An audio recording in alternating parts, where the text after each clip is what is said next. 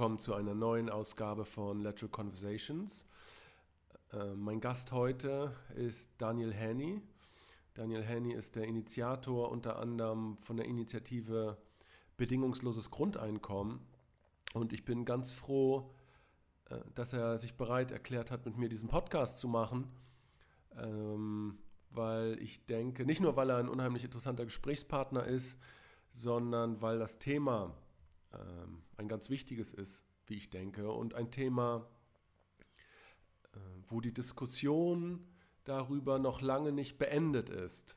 Ich denke, dass in vielerlei Hinsicht die Diskussion über missverständliche oder unklare Dinge geführt wird und dass aber die eigentlichen Problemstellungen gar nicht so richtig adressiert werden. Ich denke, und ich finde, das ist ein guter Aspekt von so einem Podcast, dass er mich selbst dann sehr zum Nachdenken anregt.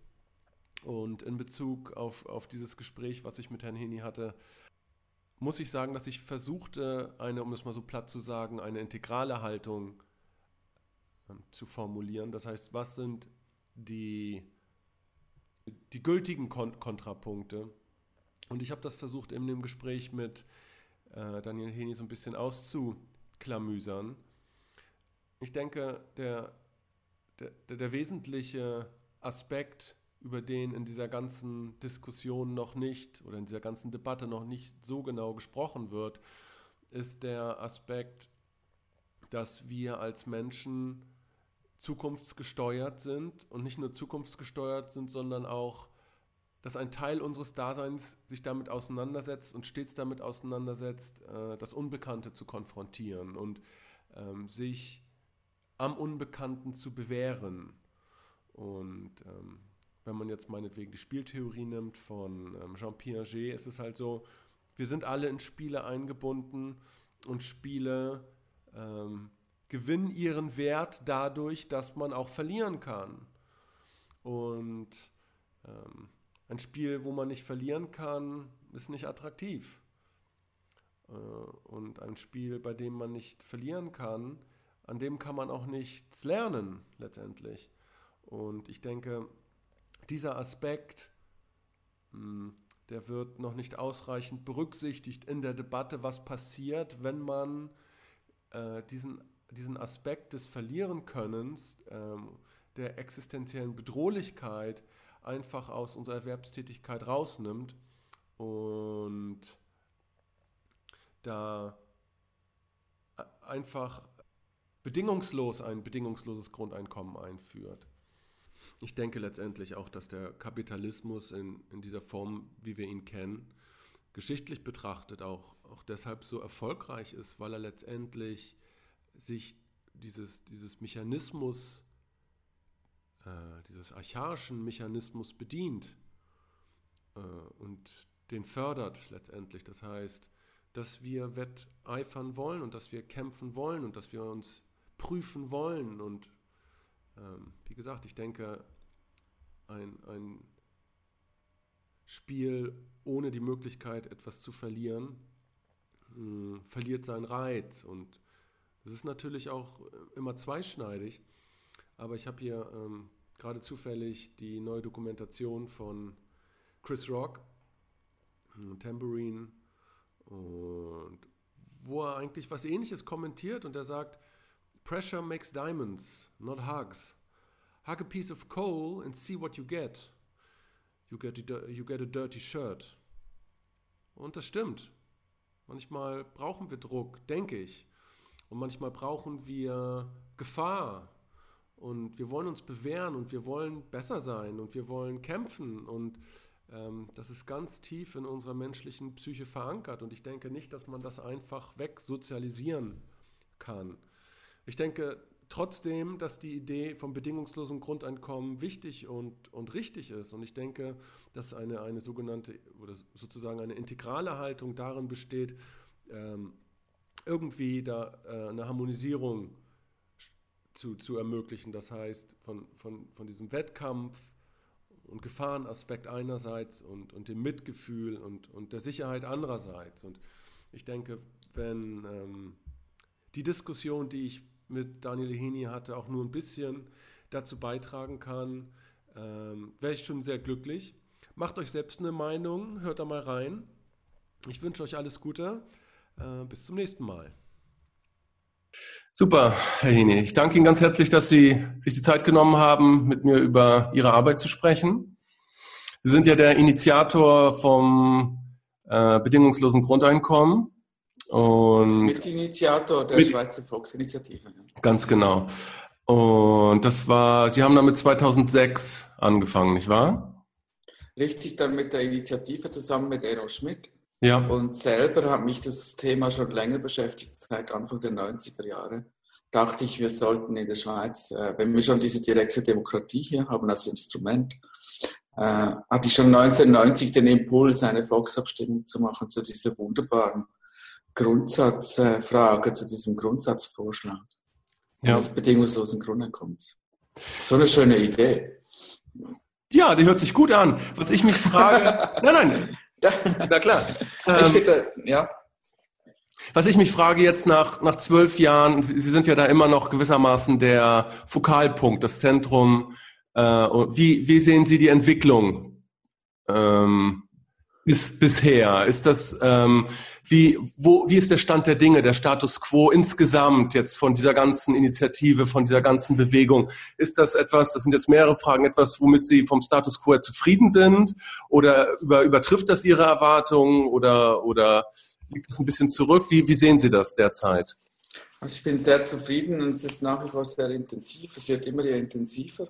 Ich sehe mich überhaupt jetzt nicht als zentrale Figur oder so, sondern gerade durch die Möglichkeit, eben in der Schweiz eine Volksinitiative zu machen, waren das ja schon über 100.000 Menschen, die gesagt haben, wir wollen, dass es darüber eine schweizweite Abstimmung gibt. Und da waren dann 4,5 Millionen aufgerufen, zu dieser Grundsatzfrage Stellung zu nehmen. Und etwa die Hälfte hat an der Abstimmung teilgenommen. Und da waren dann über fast 600.000 Menschen, haben ja gesagt zu diesem doch großen Vision, bedingungsloses Grundeinkommen. Ich fühle mich gar nicht alleine. Und auch danach dachte ich, jetzt ist auch mal gut, stimmt aber nicht. Es geht weiter, die Nachfrage ist sehr groß, viel aus Österreich, viel aus Deutschland. Dort fehlen in beiden Ländern natürlich fehlt das Mittel der direkten Demokratie, der Volksinitiative. Das heißt nicht, dass die Idee nicht auch dort sehr aktuell ist. Und wenn Sie in die USA schauen, sehen Sie ja dort im Moment gerade Riesenschritte gemacht. Wahrscheinlich werden in den USA die ersten Formen von bedingungslosen Grundeinkommen. Ach ja, in welcher Form? Ich auch, wenn Sie in Silicon Valley gucken, diese Leute dort, der Elon Musk zum Beispiel, hat dann nach der Schweizer Abstimmung sich auch zu dieser Idee committed. Kürzlich sogar auch noch Mark Zuckerberg. Da kann man ja denken, wie man will über ihn, aber es ist doch irgendwie von Bedeutung, wenn so ein Mensch, der wird ja vielleicht der nächste Präsident der Vereinigten Staaten, ist ja eine Möglichkeit. Und der versteht die Idee des bedingungslosen Grundeinkommens. Und in Amerika ist man ja nicht so moralisch behaftet oder bedrückt wie hier in Europa, ohne das jetzt werten zu wollen. Und da kann man eben viel schneller so eine Idee vielleicht auch auffassen und dann umsetzen. Ob das dann schon weitreichend ist, das werden wir dann sehen. Was meinen Sie mit bedrückt in dem Zusammenhang? Ja, in Europa ist ja die Debatte vor allem eine moralische Debatte ums bedingungslose Grundeinkommen. Im Kern ist es dieses Misstrauen seinen Mitmenschen gegenüber oder das fehlende Vertrauen, wie man es sagen will. Und das ist immer moralisch geprägt. Also ich bin fleißig, du bist faul. So diese Mentalität ist hier in Europa. Und in den USA ist alles viel pragmatischer. Das heißt aber nicht, dass es besser ist. Mhm.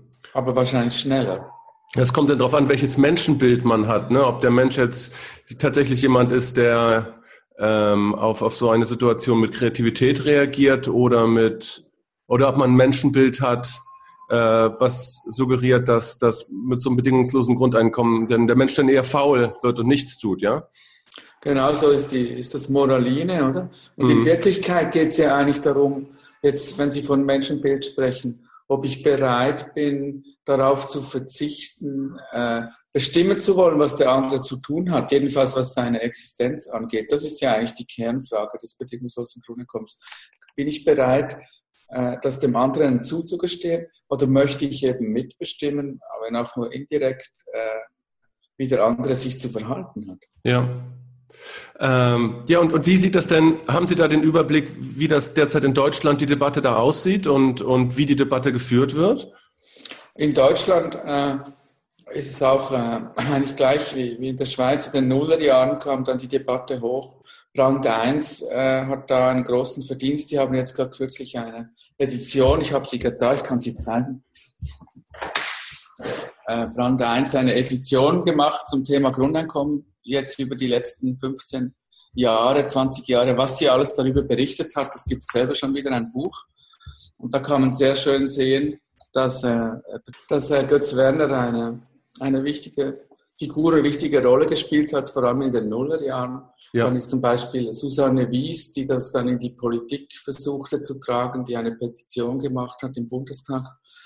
Da ist sie natürlich, ich bin auch noch ein bisschen verkältet. Entschuldigung, da ist sie natürlich nicht so weit gekommen.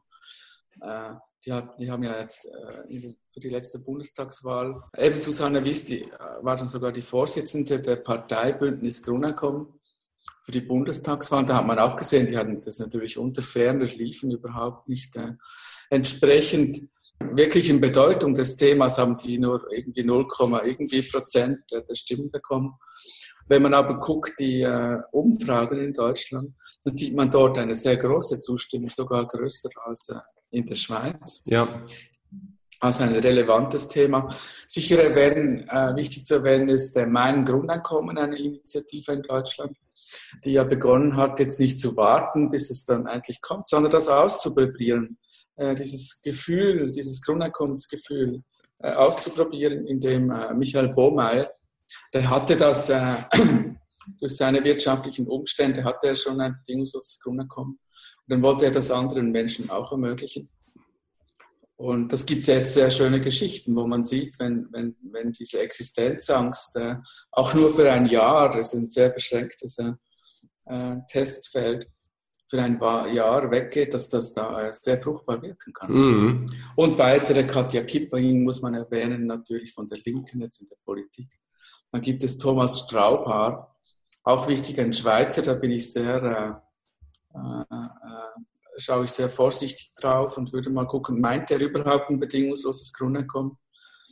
Hat gerade ein Buch darüber geschrieben, mit diesem Titel auch bedingungsloses Grundeinkommen, aber ich glaube, der meint eigentlich mehr ein Abschaffen des Sozialstaates. Okay. Also Sie sehen, die Debatte ist schon weit und breit und es gibt Trittbrettfahrer und welche, die das natürlich auch benutzen wollen, ja. Weil es ist ja eine Energie drin. In diesem Grundeinkommen ist eine Energie drin und das ist wahrscheinlich auch der Grund, warum Sie mir geschrieben haben und Sie sich für dieses Thema interessieren. Ganz genau, ja, weil es ist ja in aller Munde in gewisser Hinsicht, auch wenn man jetzt im Internet ein bisschen schaut und wenn man sich mit den Leuten unterhält.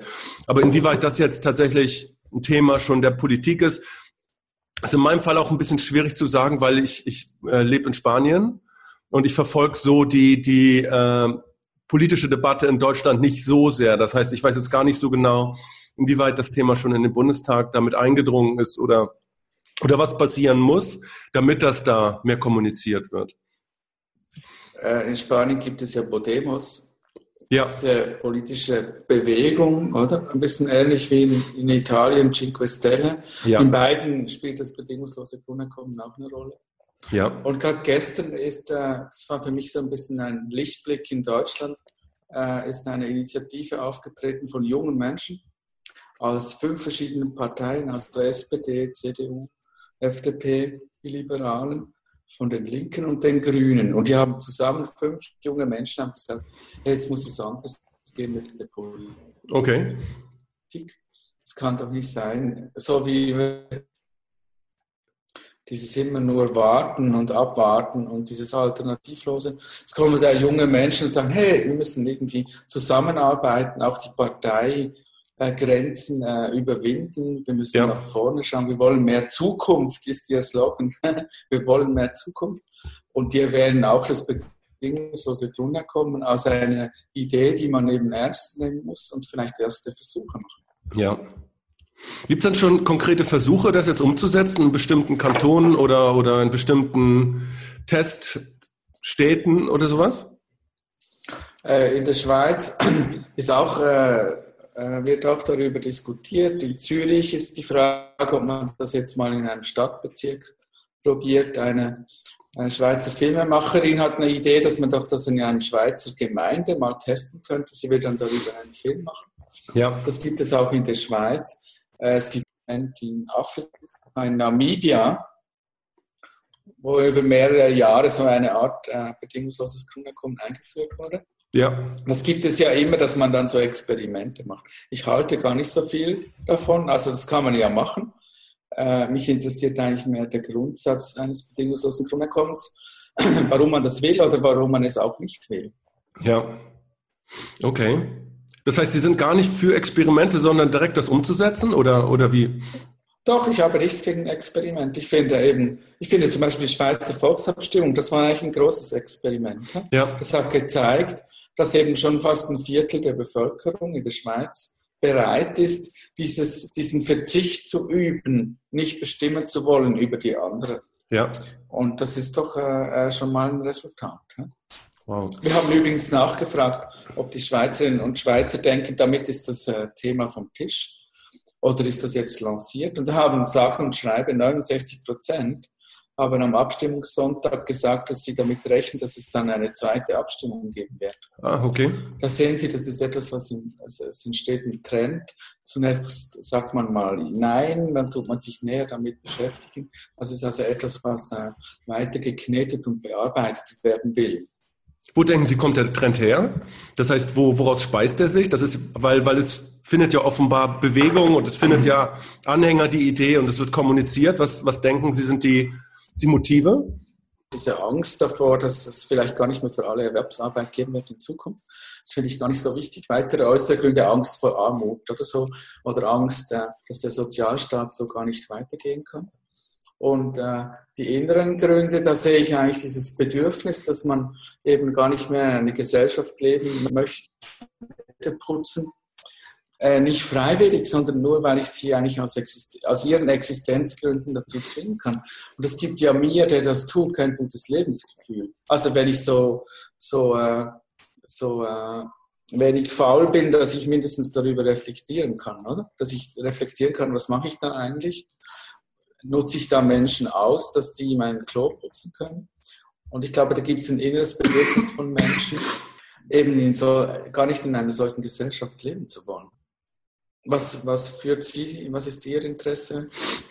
Nein, ich finde, also ich habe die Diskussion darüber, oder dass es eine Diskussion darüber gibt, habe ich schon, ich denke mal, vor 8 oder 10 Jahren mitbekommen, wo ich mich mit glühenden Verfechtern der Idee unterhalten habe. Und das hört sich natürlich alles toll an und dann habe ich aber auch versucht zu beobachten, eben ich sagte das schon, was für unterschiedliche Menschenbilder es da gibt und dann gibt es dann halt, und es scheint, dass die Diskussion um dieses Thema halt davon geprägt ist, welches Menschenbild man selbst wählt. Ich versuche die positiven Aspekte zu sehen und ich versuche aber auch zu sehen, okay, es ist ja nicht immer alles nur rosarot gewissermaßen. So, das heißt, wo ist so das Pro und wo ist das Kontra? Und ich bin weit davon entfernt, da jetzt eine abschließende Meinung zu haben. Und ich denke, das ist auch für mich ein Motiv, mich überhaupt mit Ihnen unterhalten zu wollen, dass ich da das für mich selbst so ein bisschen mehr ausklamüsern kann. Wissen Sie? So insofern. Sie sind Philosoph, ist das richtig? Habe ich das richtig wahrgenommen? Ganz genau. Und Schriftsteller und Podcaster, ja. Genau. Und was ist dann eigentlich die philosophische Frage von Ihnen ans Grundeinkommen? Meine philosophische Frage, ich denke, also ich hatte mir ein paar Fragen ausgedacht und eine Frage, die ich Sie halt stellen wollte, war es, wenn Sie gewissermaßen einen magischen Zauberstab hätten und durch das Schwingen des Zauberstabs ganz Deutschland oder die ganze Schweiz dahin bringen könnten, dass die Menschen halt ein bedingungsloses Grundeinkommen haben. Was würde Ihrer Meinung nach da passieren? Das heißt, wenn das der Status quo wäre, was von dem Punkt an meinetwegen im Radius von 5 oder 10 Jahren, was würde da passieren? Also das würde ich gar nicht wollen können. Okay. Wenn ich so einen Zauberstab hätte, würde ich nicht das bedingungslose Grundeinkommen einführen, sondern ich würde die Grundlagen versuchen zu schaffen, wie man es einführen kann. Okay. Das wäre jetzt in Deutschland, dass es eben diese Möglichkeit gibt der bundesweiten Volksabstimmung. Weil dadurch, dass ein Mensch das Bewusstsein bildet, dadurch führt sich ja das Grundeinkommen ein. Es ist ja nicht so, dass es jetzt am Schluss, stellen Sie vor, es würde nur ums Geld gehen. Das Geld ist eigentlich nur das Werkzeug, nur das Mittel des bedingungslosen Grundeinkommens. Aber das Entscheidende ist, dass ich mich so weit mit mir und meinen Mitmenschen auseinandersetze, dass ich sagen kann, ach, das ist doch viel intelligenter, klüger, sozialer, liberaler, wahrscheinlich ökologischer. Es ist auch demokratischer, wenn ich gesellschaftliche Rahmenbedingungen schaffe, wo Menschen nicht aus Existenzgründen etwas tun, was sie gar nicht tun wollen, ja. Wahrscheinlich deshalb auch wenig verantworten können. Wenn ich intelligent bin, schaffe ich doch Rahmenbedingungen, wo die anderen Menschen in ihrer Verantwortungsfähigkeit auf die Bühne gerufen werden und frei zu den Dingen, die anstehen, Ja oder Nein sagen können. Das ist für die, für mich und ich glaube für die gesamte Gesellschaft ein viel besseres Setting. Ich meine, wenn man dieses Bewusstsein bildet, damit führt man das Grundeinkommen ein. Das Geld ist dann nur noch die Folge davon. Das verstehe ich. Aber, verstehen Sie, wenn es jetzt mal, man könnte sagen, es ist eingeführt, das bedingungslose Grundeinkommen, das wird so selbstverständlich sein wie heute. Ich weiß nicht, dass es überall fließend Wasser gibt, jedenfalls in den zivilisierten Weltgegenden, wo es Hahn gibt, die man aufdrehen kann und wieder zudrehen. Das ist ja, es wird so selbstverständlich sein. Ja, ich meine, na klar, so wie ich Sie verstehe, ist das so, dass Sie das sich entwickelnde Bewusstsein und die Freiheit des Menschen anstreben wollen würden, sodass sich da eine natürliche Bewegung hin zu dem bedingungslosen Grundeinkommen gibt. Aber was ich meine ist, hätten Sie jetzt, ich weiß nicht, ob ich Sie missverstanden habe, was ich aber eigentlich meine ist, wenn Sie die Möglichkeit hätten, einfach nur als ein Gedankenexperiment, ja, und Sie könnten diese Bewegung vervielfachen und vergrößern und oder eine Situation schaffen, in der die Menschen frei darüber abstimmen können. Was für eine Vision hätten Sie? Wie sähe denn eine Gesellschaft aus, in der das implementiert ist? Ja, das ist eine Gesellschaft. Das wird eine Gesellschaft sein, über die wir eben noch nicht jetzt bestimmen können, wie die sein wird. Okay. Das ist gerade das, was tricky ist am bedingungslosen Grundeinkommen, weil es geht ja um die Bedingungslosigkeit. Das heißt, wir können uns jetzt schon eine bessere Welt träumen mit freieren, verantwortungsvolleren Menschen etc. Aber das können wir nicht garantieren. Sondern wir müssen eigentlich durch ein schwarzes Loch hindurchgehen, indem wir die Bedingungslosigkeit eben zulassen. Das heißt, wir können nicht bestimmen, wie die Zukunft wird. Das ist der Schritt zum bedingungslosen Grundeinkommen, weil alle Menschen werden dann selber mehr bestimmen, wie die Zukunft aussehen wird und jetzt nicht ein paar Vordenker, wie wir das vielleicht meinen zu sein, bestimmen dann, was die Menschen tun, sondern mehr die Menschen selber. Deshalb würde ich eben die Antwort in der Weise treffen. Na, ich meine, es ist eine Frage.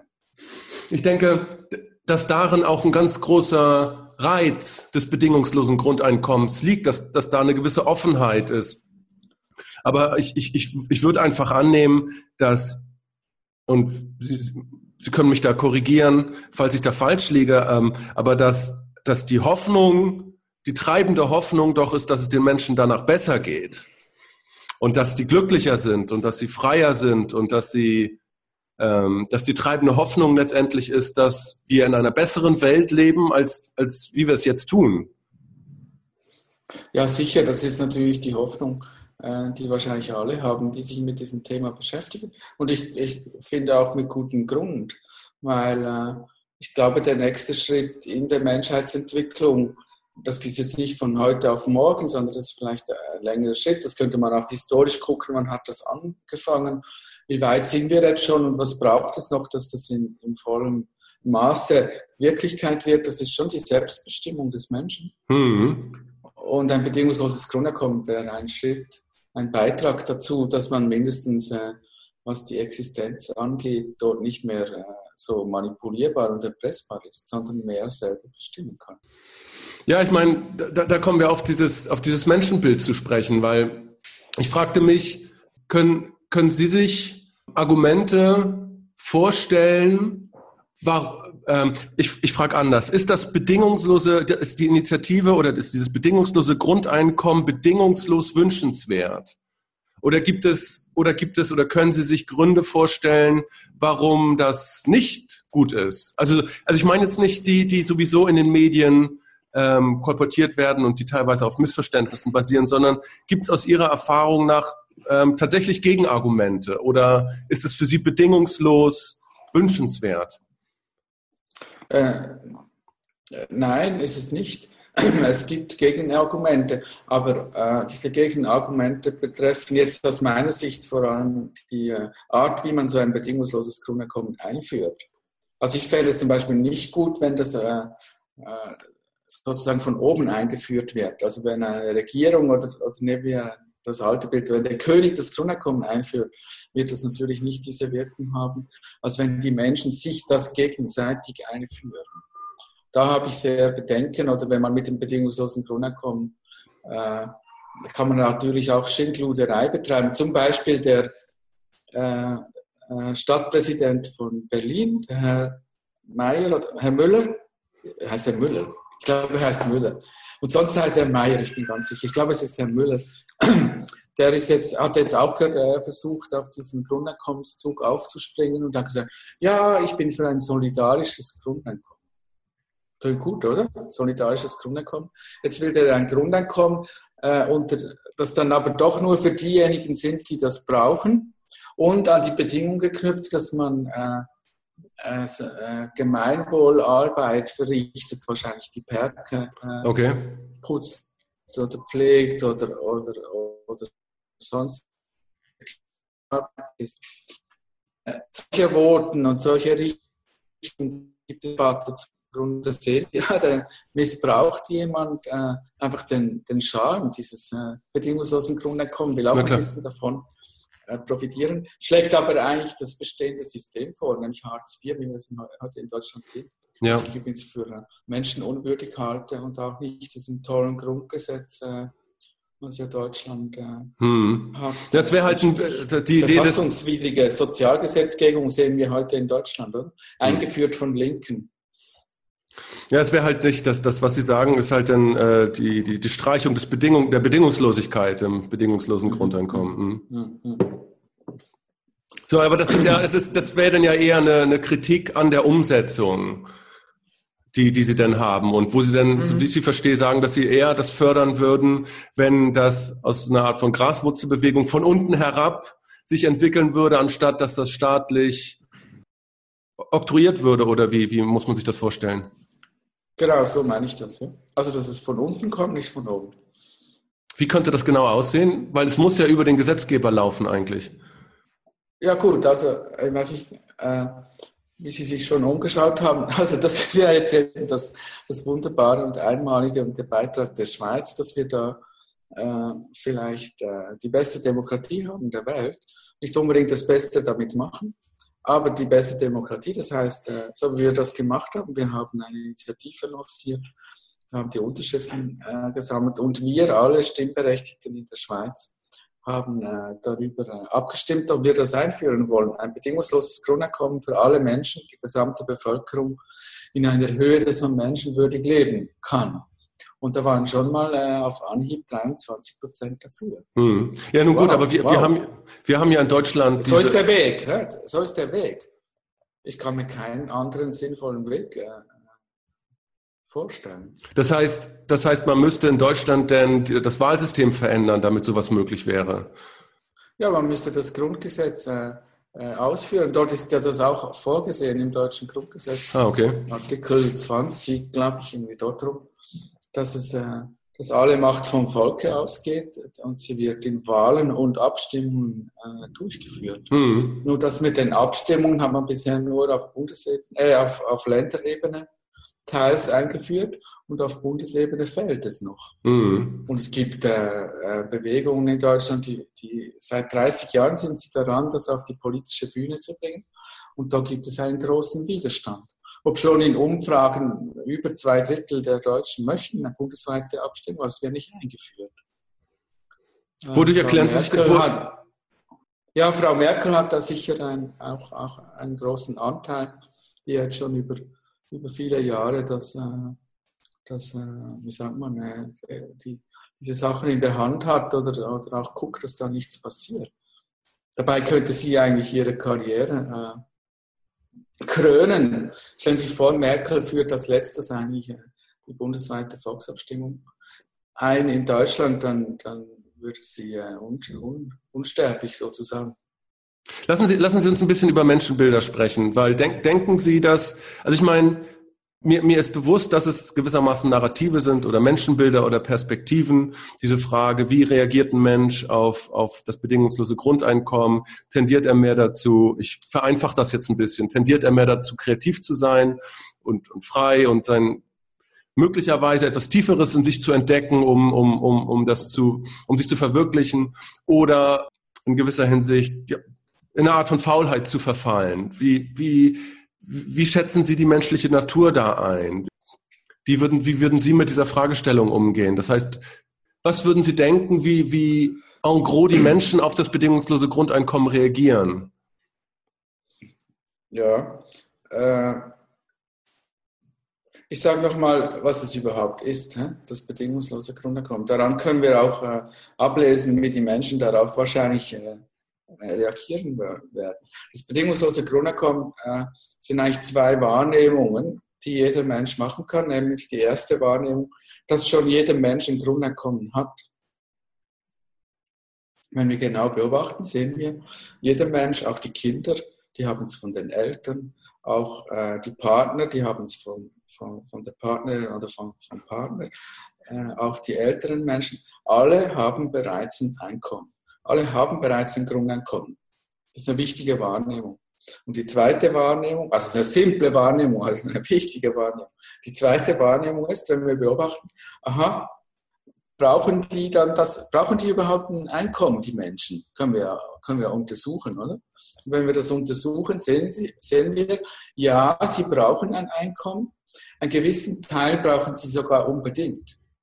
Das heißt, egal ob sie jetzt fleißig oder faul oder schön oder hässlich oder Mann oder Frau oder groß oder jung oder alt, was auch immer, braucht ein Mensch ein gewisses Einkommen unbedingt. Das sind diese beiden Wahrnehmungen. Und das bedingungslose Grundeinkommen führt die zusammen und sagt, also wenn das stimmt, dass alle Menschen schon ein Grundeinkommen haben und einen Teil davon unbedingt brauchen, dann sollten wir doch ein bedingungsloses Grundeinkommen gewähren. Mhm. Das sehen Sie, das ist jetzt also sowas von es ist total eine simple Idee. Es ist auch überhaupt nicht revolutionär. Es ist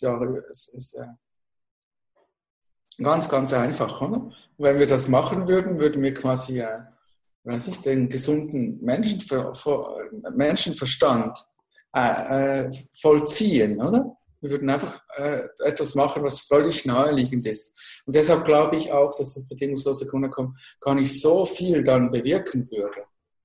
Okay. Nur, was ich finde, die Wirkung, um die es mir geht, ist eigentlich die, was ist in einer Gesellschaft, wo es kein bedingungsloses Grundeinkommen gibt, wie heute, oder?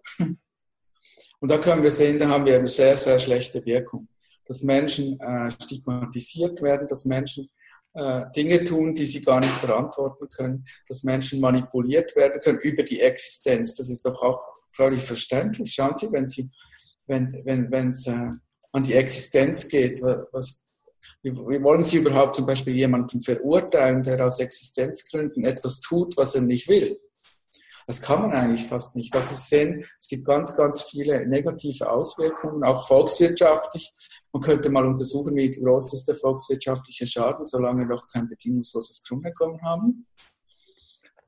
Das sind die Wirkungen, die ich sehe, die man aufheben kann und verbessern, um eigentlich in einen gesunden, normalen Zustand zu kommen. Das ist nämlich eine Gesellschaft, die nicht darauf basiert, dass Menschen Existenzangst haben.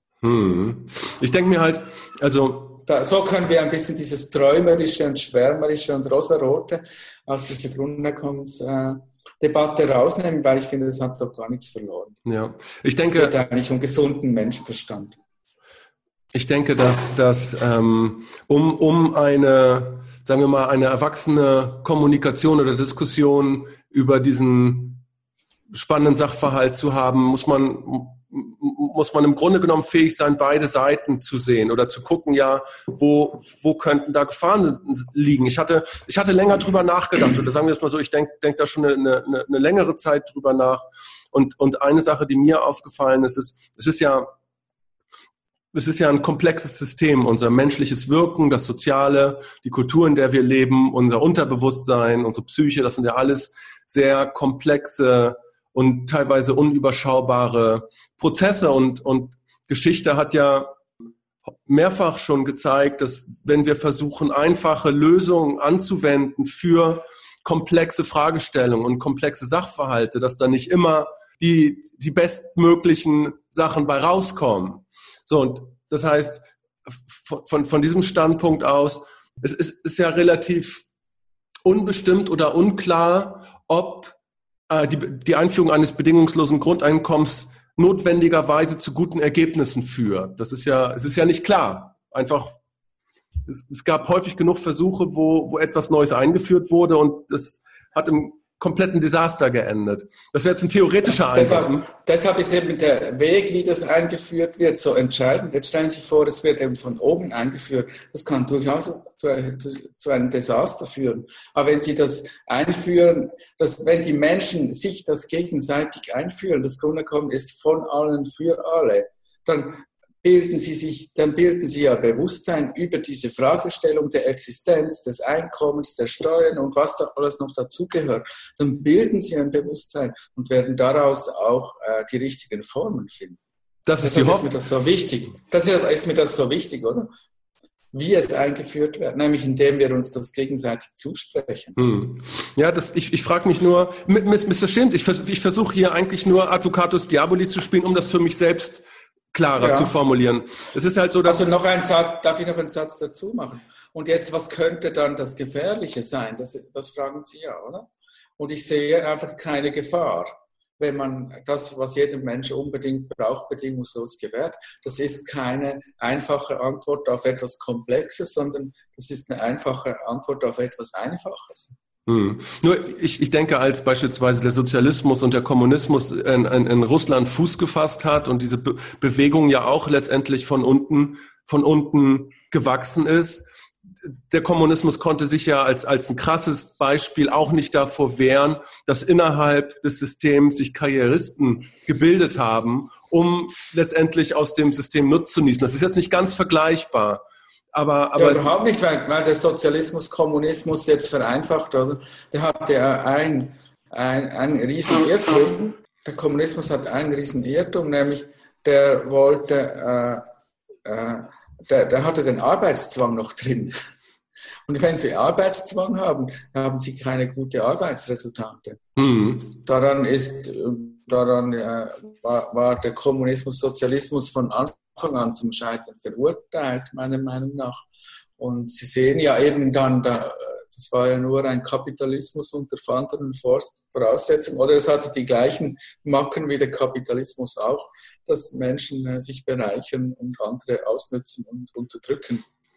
Ist aber, weil das System hatte eben einen ganz, ganz grundlegend schwerwiegenden Fehler. Es hat mit dem Arbeitszwang gearbeitet. Und Sie meinen, in der Diskussion um bedingungsloses Grundeinkommen, also weil ich frage mich, es gibt Studien, die zeigen zum Beispiel, dass unser Bewusstsein und unsere Menschwerdung ganz, ganz stark an der Konzeptualisierung von Zukunft hängt. Das heißt, wir waren Menschenaffen, um das mal so zu sagen, oder Affen, und haben irgendwann angefangen, Kategorien zu entwickeln für das ist die Zukunft, da kann Leid kommen, da kann das Gute kommen. Und wir haben Kategorien gebildet und diese Ungewissheit und diese Dringlichkeit, dass da etwas ist, was bewältigt werden muss, was gefährlich ist, was im Grunde genommen unser Leben bedrohen kann. Das war von Anfang an in gewisser Hinsicht eine Grundbedingung für unser evolutionäres Wachstum, um das mal so zu formulieren.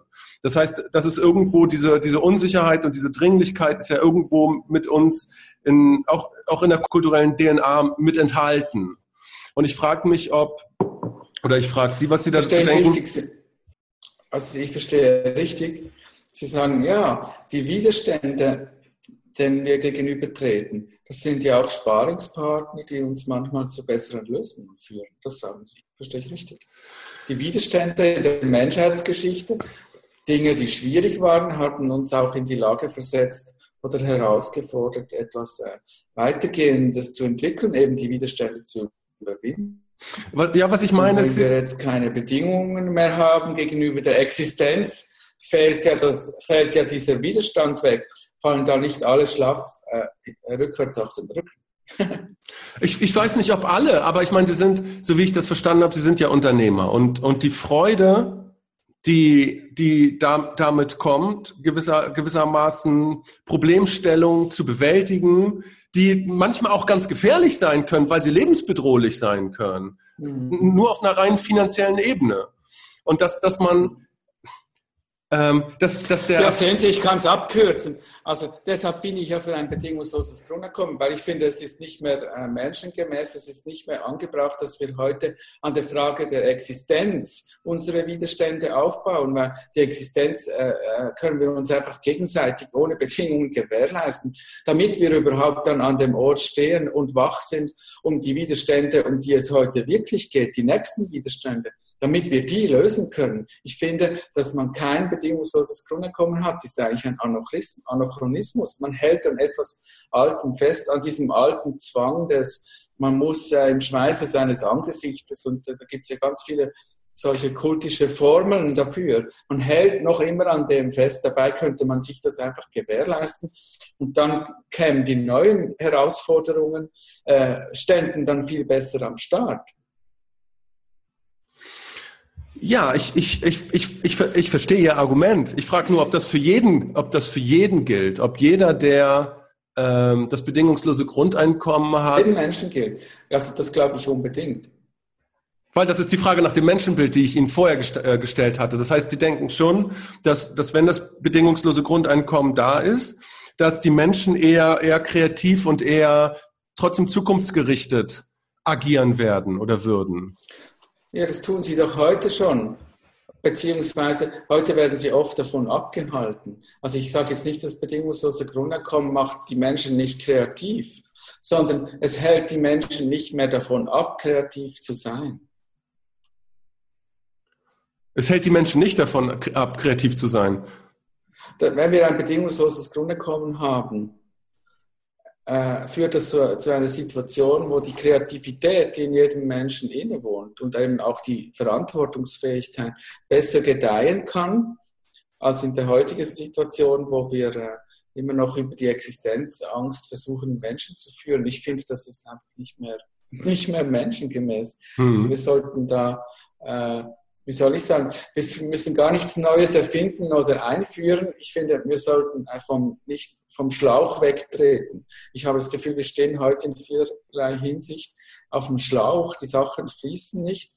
Und das bedingungslose Grundeinkommen sagt, steh mal weg vom Schlauch. Jeder soll bitte mehr selber entscheiden. Ich meine, das ist ja nichtsdestotrotz eine optimistische Haltung. Und wodurch begründen Sie die? Woher haben Sie diese Haltung, diese optimistische Haltung?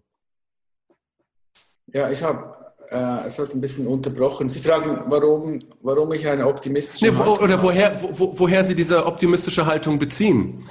Ja, aus der Lebenserfahrung zum einen und zum anderen aus dem Nachdenken darüber, ob es eine bessere Alternative gibt. Mhm. Kennen Sie eine bessere? Als die Dinge wohlwollend, positiv anzuschauen? Nein, kenne ich nicht. Gut. Nein, sonst rufen Sie mich bitte an, ich würde es dann überprüfen. Also Deshalb bin ich ein positiver Mensch, weil das selbst die Chance, zu positiven Resultaten zu kommen, größer ist. Ich habe vorhin noch zwischendurch herausgehört, die Frage nach der Faulheit.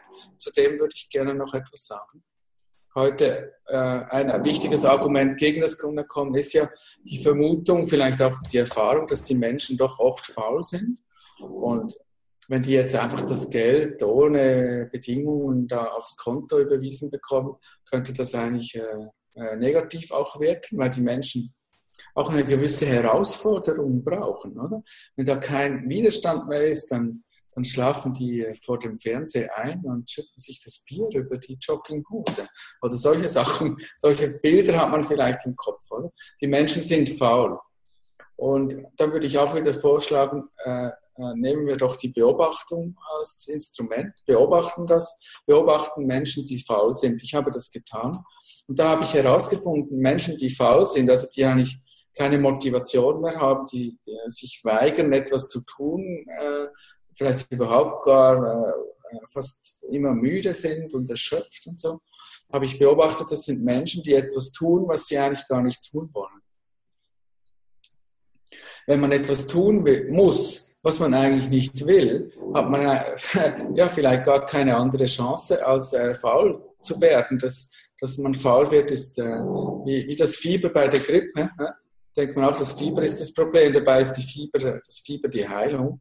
Also die Faulheit ist eigentlich der Ausdruck dafür, dass man sich mit dem, was man tun muss, nicht identifizieren kann. Und in dem Sinne, wenn Sie das mal so betrachten und auch untersuchen, bei Ihnen und bei Ihren Mitmenschen, werden Sie sehen, ist das bedingungslose Grundeinkommen sogar eine Initiative gegen Faulheit. Weil es würde nämlich verhindern, dass man noch faul ist. Weil wenn man Nein sagen kann zu etwas, was man nicht will, kann man eigentlich gar nicht mehr faul werden. Lassen Sie mich das persönlicher formulieren. Aus meiner eigenen Erfahrung weiß ich, dass Situationen, in denen ich vor starken finanziellen Schwierigkeiten stand, auch sagen wir mal vor bedrohlichen, dass das Situationen waren, in denen ich auf eine Art und Weise gefordert war, über mich selbst hinauszuwachsen und auch zu kreativen Lösungen mich anregen musste. Ich weiß auch, dass das nicht für jeden gilt. Und ich glaube nicht, dass man alle Menschen über einen Kamm scheren kann. Und ich glaube, für viele Menschen, die könnten wahrscheinlich erblühen unter dem bedingungslosen Grundeinkommen. Aber ich frage mich, ob das, wie gesagt, für alle gilt, weil ich habe aus persönlicher Erfahrung gemacht und wenn ich darüber nachdenke, kann ich mir viele Leute vorstellen, viele Künstler oder was auch immer, die diesen Druck brauchen, um sich selbst weiterzuentwickeln. Ich verstehe sehr genau, was Sie meinen. Das ist einer der Klassiker in der Grundeinkommensdebatte.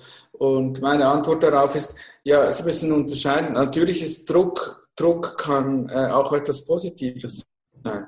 Jetzt müssen Sie aber unterscheiden, wo ist Druck konstruktiv und wo wirkt Druck destruktiv. Und ich habe noch nirgends beobachtet, dass Existenzangstdruck, also dieser Druck, der entsteht, dass man um die Existenz bangen, ringen, was auch immer muss, dass das konstruktiv wirkt. Das wirkt eben in 98% der Fälle destruktiv, oder?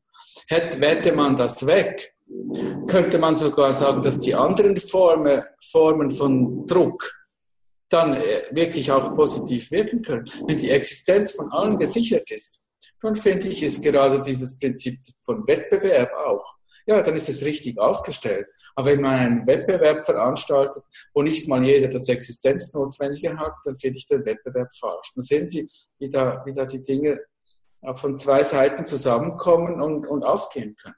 Ich meine, Sie sagen, das ist Druck und ich denke, das ist auch eine Frage von Persönlichkeitstypen, weil für die einen kann Druck zu Widerstand und zur Aufgabe führen, ja, und zu was Destruktivem, und für andere Persönlichkeitstypen kann Druck zu etwas Kreativem führen. Aber die Frage ist, wie kann man das austarieren? Ja, eben, ich habe ins Feld geführt, dass der Druck, der aus Existenzangst entsteht, ist in fast ausnahmslos allen Fällen destruktiv.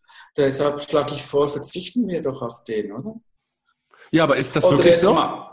Ja, das ist so. Beobachten Sie das. Haben Sie schon mal erlebt, dass jemand, der Existenzängste hat, dass das irgendwie positiv gewirkt hat? Ja, bei mir selbst. Ja? Ja, das motiviert mich um... Inwiefern? Weil es mich motiviert, aus meiner Komfortzone rauszugehen, aus dem, was ich normalerweise für mich selbst als möglich halte und denke, um zu überlegen, nee, wie kann ich mich weiterbilden, wie kann ich neue Sachen probieren, wie kann ich im Grunde genommen in das Unbekannte hinausgehen, um zu gucken, wie kann ich das Problem auf einer anderen Ebene lösen, auf der es entstanden ist. Und das war bei Ihnen aus Existenzgründen so? Durchaus. Wie war dann die Situation? Können Sie das genau schildern, wie das bei Ihnen war? Naja, wenn kein Geld reinkommt, kommt kein Geld rein. Dann hatten Sie Existenzangst. Natürlich. Und auf welchem Niveau war denn das? Auf welchem finanziellen Niveau, sagen Sie? Aber es gibt auch Millionäre, die in Depressionen verfallen, wenn ein Zehntel der Million plötzlich weg ist, oder? Das sind schon Fragestellen, wo man sich dann fragen muss, wie Miete bezahlt wird und solche Sachen. Ne? Also schon grundlegend. Ja, und das hat Sie zu was motiviert? Das hat mich dazu motiviert, darüber nachzudenken und Lösungen zu finden. Das heißt, welche Projekte kann ich beginnen? Was kann ich tun, um andere Aspekte meiner Persönlichkeit zu entfalten? Wie kann ich besser über das, wovor ich Angst habe, besser konfrontieren? Ja, das heißt, solche Sachen, Fragen, die ich mir möglicherweise gar nicht gestellt hätte, wäre die Situation damals nicht aufgetreten. Und würden Sie das jetzt sagen, Sie haben jetzt vielleicht dieses Erlebnis gemacht, und würden Sie jetzt das anderen aufbürden, dass die das Erlebnis auch machen? Würden Sie diese Verantwortung übernehmen können, dass Sie für andere Menschen eine Situation einrichten, wo die Existenzangst haben, damit die dann kreativ werden durch die Existenzangst und was Positives machen? Möchten Sie das für andere so einrichten? Ich glaube, so ein Tyrann bin ich nicht. Aber ich glaube, das ist das System, in dem wir leben. Ist so gebaut, ja. Das ist der größte Bullshit, was es gibt. Weil es eben ein tyrannisches Vorgehen ist, wie Sie vorhin selber gesagt haben. Das ist Tyrannei. Und das, finde ich, ist im 21. Jahrhundert den Menschen gegenüber nicht mehr angemessen. Es gibt so viel Druck, Herausforderungen, Probleme, Aufgaben ohne Ende, die man vielleicht sogar überhaupt erst wahrnehmen kann, wenn man nicht an seinem eigenen egoistischen Existenzdruck, wenn man nicht ständig mit dem beschäftigt ist. Wir brauchen in Zukunft nicht fleißige Menschen. Wir brauchen Menschen, die wahrnehmen können, wie es den anderen geht. Nicht zum Beispiel nicht immer nur an sich selber denken. Ja, oder? Wir brauchen in Zukunft als Tugenden eben gerade nicht Fleiß. Zudem übrigens auch nicht Gehorsam, oder? Das ist ja auch so eine Tugend, die man gerne positiv bewertet. Ich finde, Gehorsamkeit ist eine der schlimmsten Sachen, die wir haben. Das sieht man gerade an der deutschen Geschichte des 20. Jahrhunderts und an vielen anderen Orten auch. Also weg mit Gehorsam, weg mit Fleiß. Wir müssen die Schulen umbauen, wir müssen gucken, dass wir dort Wahrnehmung lernen, oder? Wir müssen Ungehorsamkeit als Disziplin in den Schulen lernen, oder? Wir müssen in den Schulen lernen, wie mache ich das, wenn ich etwas machen muss, was ich nicht will? Wie kann ich da am konstruktivsten damit umgehen? Etc. etc. Ich sehe das vom allgemeinen Ton her, sehe ich das ganz genauso wie Sie. Dass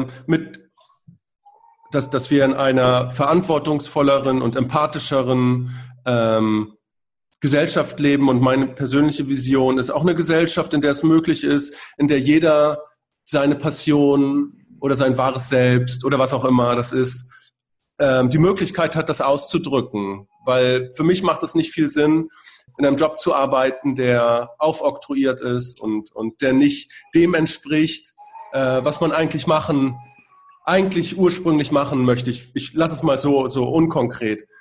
Ich frage mich nur, ich frage mich... Das ist Vergeutung von Talenten, oder? Das meine ich. Talenten, oder? Das meine ich.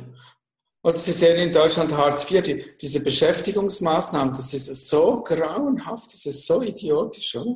Muss sofort aufhören mit dem, oder? Dann wird das zudem noch sanktioniert, in Deutschland auch noch, oder?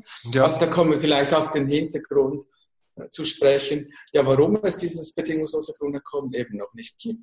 Ja, weil man eben erziehen will, die Menschen, über wie wir den Sozialstaat gebaut haben, wie wir die Menschen, weil es Menschen gibt, die andere Menschen noch bevormunden wollen. Jedenfalls das System ist ein bevormundendes System. Wir haben wahrscheinlich Angst vor selbstdenkenden Menschen.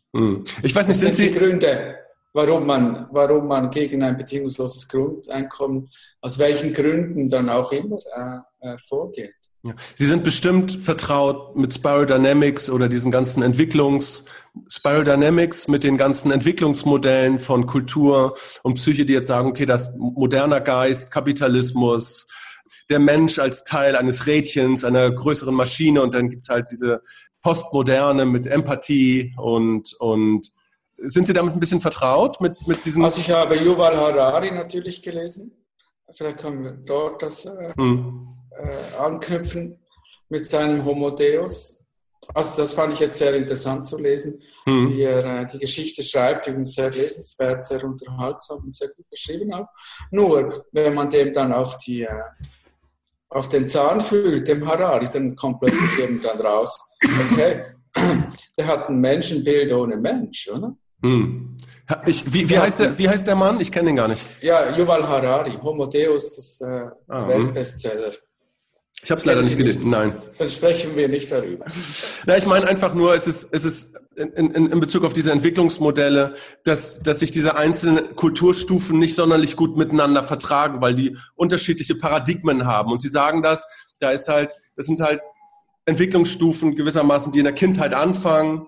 Man durchläuft dann gewisse Phasen und irgendwann kommt man so in diese moderne, konkret operationale Haltung, und das, was sich dann darauf entwickelt, das eher pluralistisch, empathische, das sind ganz andere Paradigmen, und Diskussionen zwischen diesen einzelnen Parteien sind selten wirklich fruchtbar. Und was jetzt zum Beispiel dieser amerikanische Philosoph Ken Wilber vorschlägt, ist halt zu versuchen, eine integrale Haltung da zu haben, wo man die Vorzüge von jeder Kulturstufe letztendlich integrieren kann. Und es ist ja nicht so, dass der Kapitalismus oder die Moderne hundertprozentig schlecht ist. Und dieses Erziehungsprogramm, das Sie erwähnt haben, was mit diesem System einhergeht, das ist ja nicht hundertprozentig schlecht.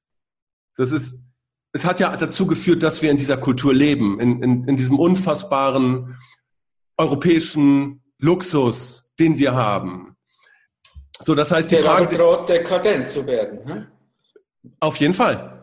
Ohne Zweifel. Deshalb muss doch der Mensch in seinem Verantwortungsbewusstsein angesprochen werden. Also ganz genau. Werden dekadent. Ganz genau. Und die Frage, die sich mir stellt, wie kann man beide Haltungen letztendlich in eine Harmonie miteinander bringen? Wie kann man, weil die Menschen Kinder müssen erzogen werden, bis zum gewissen Punkt, damit sie irgendwann selbst ihre eigenen Regeln bilden können. Sie können nicht ihre eigenen Regeln bilden, ohne vorher gelernt zu haben, was Regeln überhaupt sind. Und genau, deshalb ist Führung eben, ich würde sagen, Führung ist und Erziehung ist eben noch legitim, braucht es, oder? Aber immer nur hin zur Selbstführung, immer nur hin zur Selbsterziehung. Genau. Sonst habe ich das Gefühl, ist Führung nicht mehr legitim, wenn sie nicht die Selbstführung im Blick haben. Ja, nur das ist die Frage nach dem Punkt, wissen wir, was passiert? Für Sie als ein Unternehmer ist es so, Sie wissen, wo Sie herkommen. Sie kennen das alte System und Sie wissen, wo deren Schwachstellen sind, und Sie bieten jetzt etwas Neues an. Wie ist das mit der kommenden Generation, die, sagen wir mal, würde sie jetzt komplett mit dem bedingungslosen Grundeinkommen aufwachsen, würde da denn nicht das moderne Erziehungsmoment und der Konflikt mit der Zukunft irgendwo fehlen? Ich bin entsetzt über Ihr Argument, also ich bringe es jetzt wirklich hartnäckig. Mittlerweile glaube ich es Ihnen. Das ist nicht nur rhetorisch so.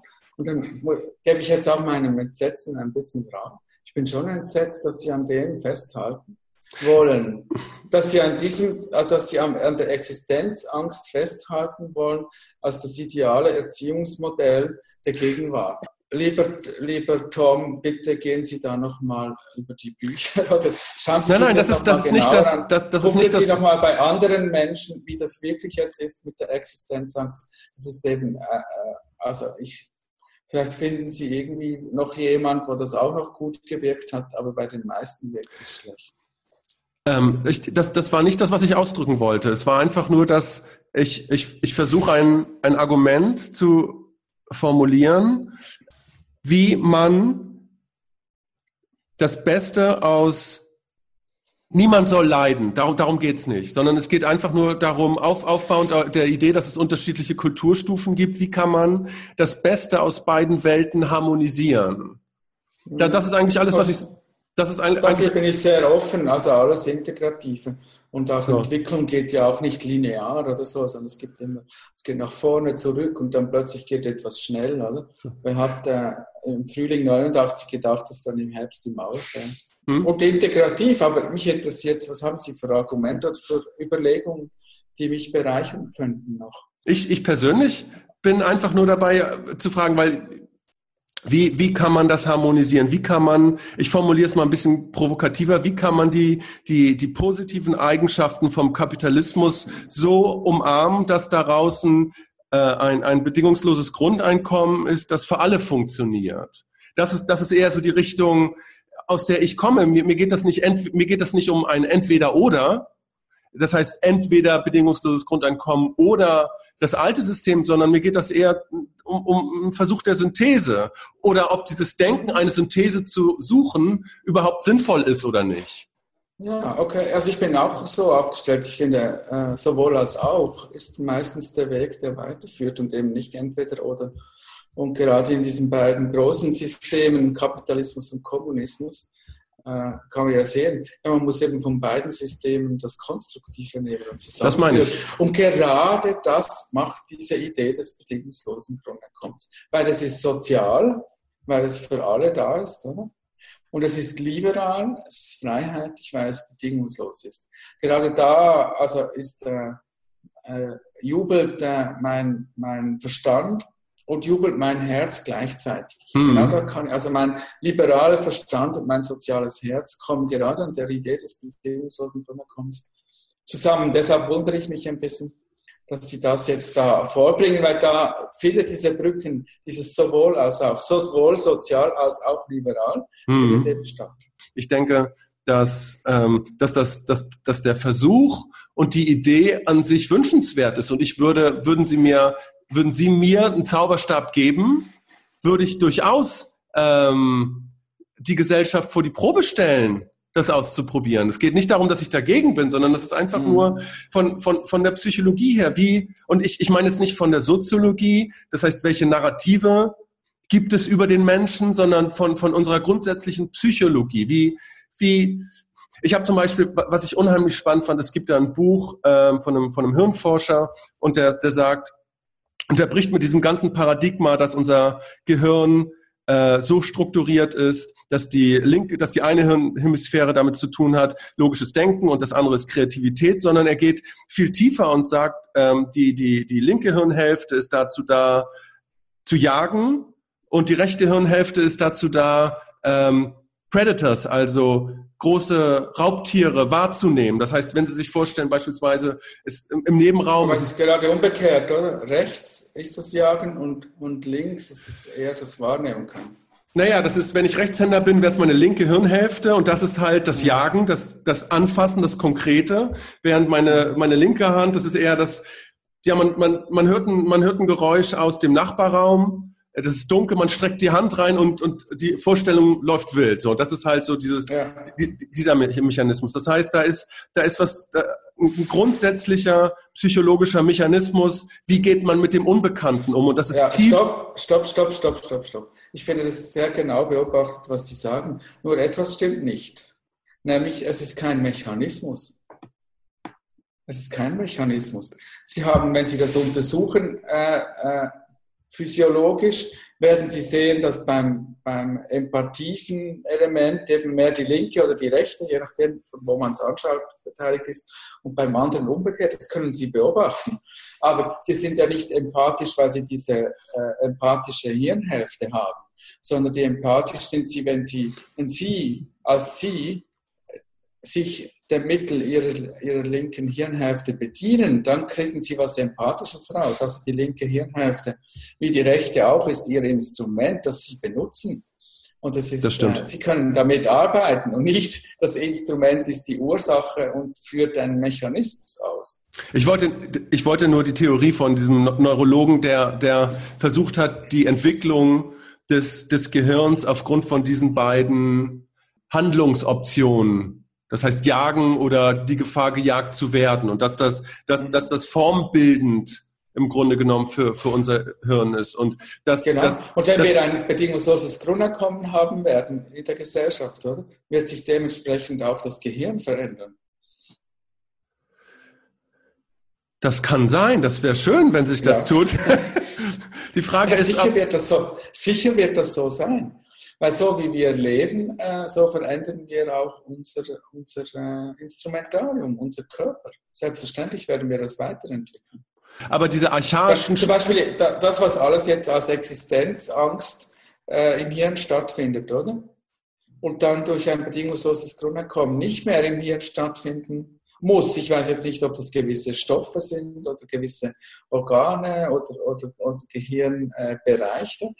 Wahrscheinlich ist es eher etwas, was an den Durchlauf, die Durchlaufgeschwindigkeit, wenn ich jetzt auch ein technisches Bild benutzen darf, lähmt. Die Existenzangst wird wahrscheinlich die Durchlauffähigkeit mindern, oder? Mhm. Wenn Sie dann weniger Existenzangst haben, werden Sie eben andere Durchläufe haben und dadurch auch andere Sachen bis in die physiologische Hirnstruktur hinein entwickeln können. Mhm. Ja, die Frage ist, ich meine, es sind ja archaische Strukturen, die, ich weiß nicht, wie viele Millionen Jahre alt sind. Und die Frage ist dann, wenn meinetwegen jetzt die finanzielle Existenzangst wegfällt, welche anderen Raubtiere wir dadurch in die Wirklichkeit rufen, in gewisser Hinsicht. Weil unser Gehirn, und das versucht ich damit zum Ausdruck zu bringen, unser Gehirn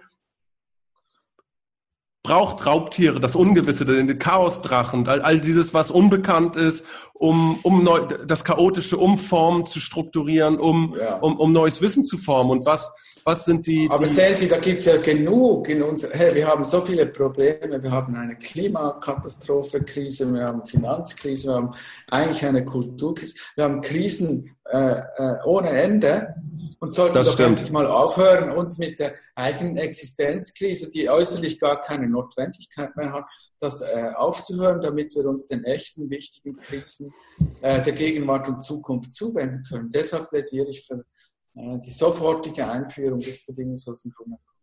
Das ist da gebe ich Ihnen vollkommen recht. Herr Häni, das war, ich denke, einer meiner spannendsten und interessantesten Podcasts, die ich bislang gemacht habe. Ich danke Ihnen wirklich ganz herzlich, dass Sie das gemacht haben. Und ja, sehr gerne. Wir können es auch einmal fortführen, wenn Sie wollen. Wenn dir diese Episode gefallen hat, du was gelernt hast und wenn du meine Arbeit und diesen Podcast unterstützen möchtest, dann kannst du das tun, entweder per PayPal, Patreon oder indem du mir einfach einen Kaffee ausgibst mit dem entsprechenden Buy Me a Coffee-Link, den du unter der Episode findest. Ich möchte an dieser Stelle auch allen ganz herzlich danken, die mich schon unterstützen. Ich weiß das wirklich zu schätzen. Gehabt euch wohl.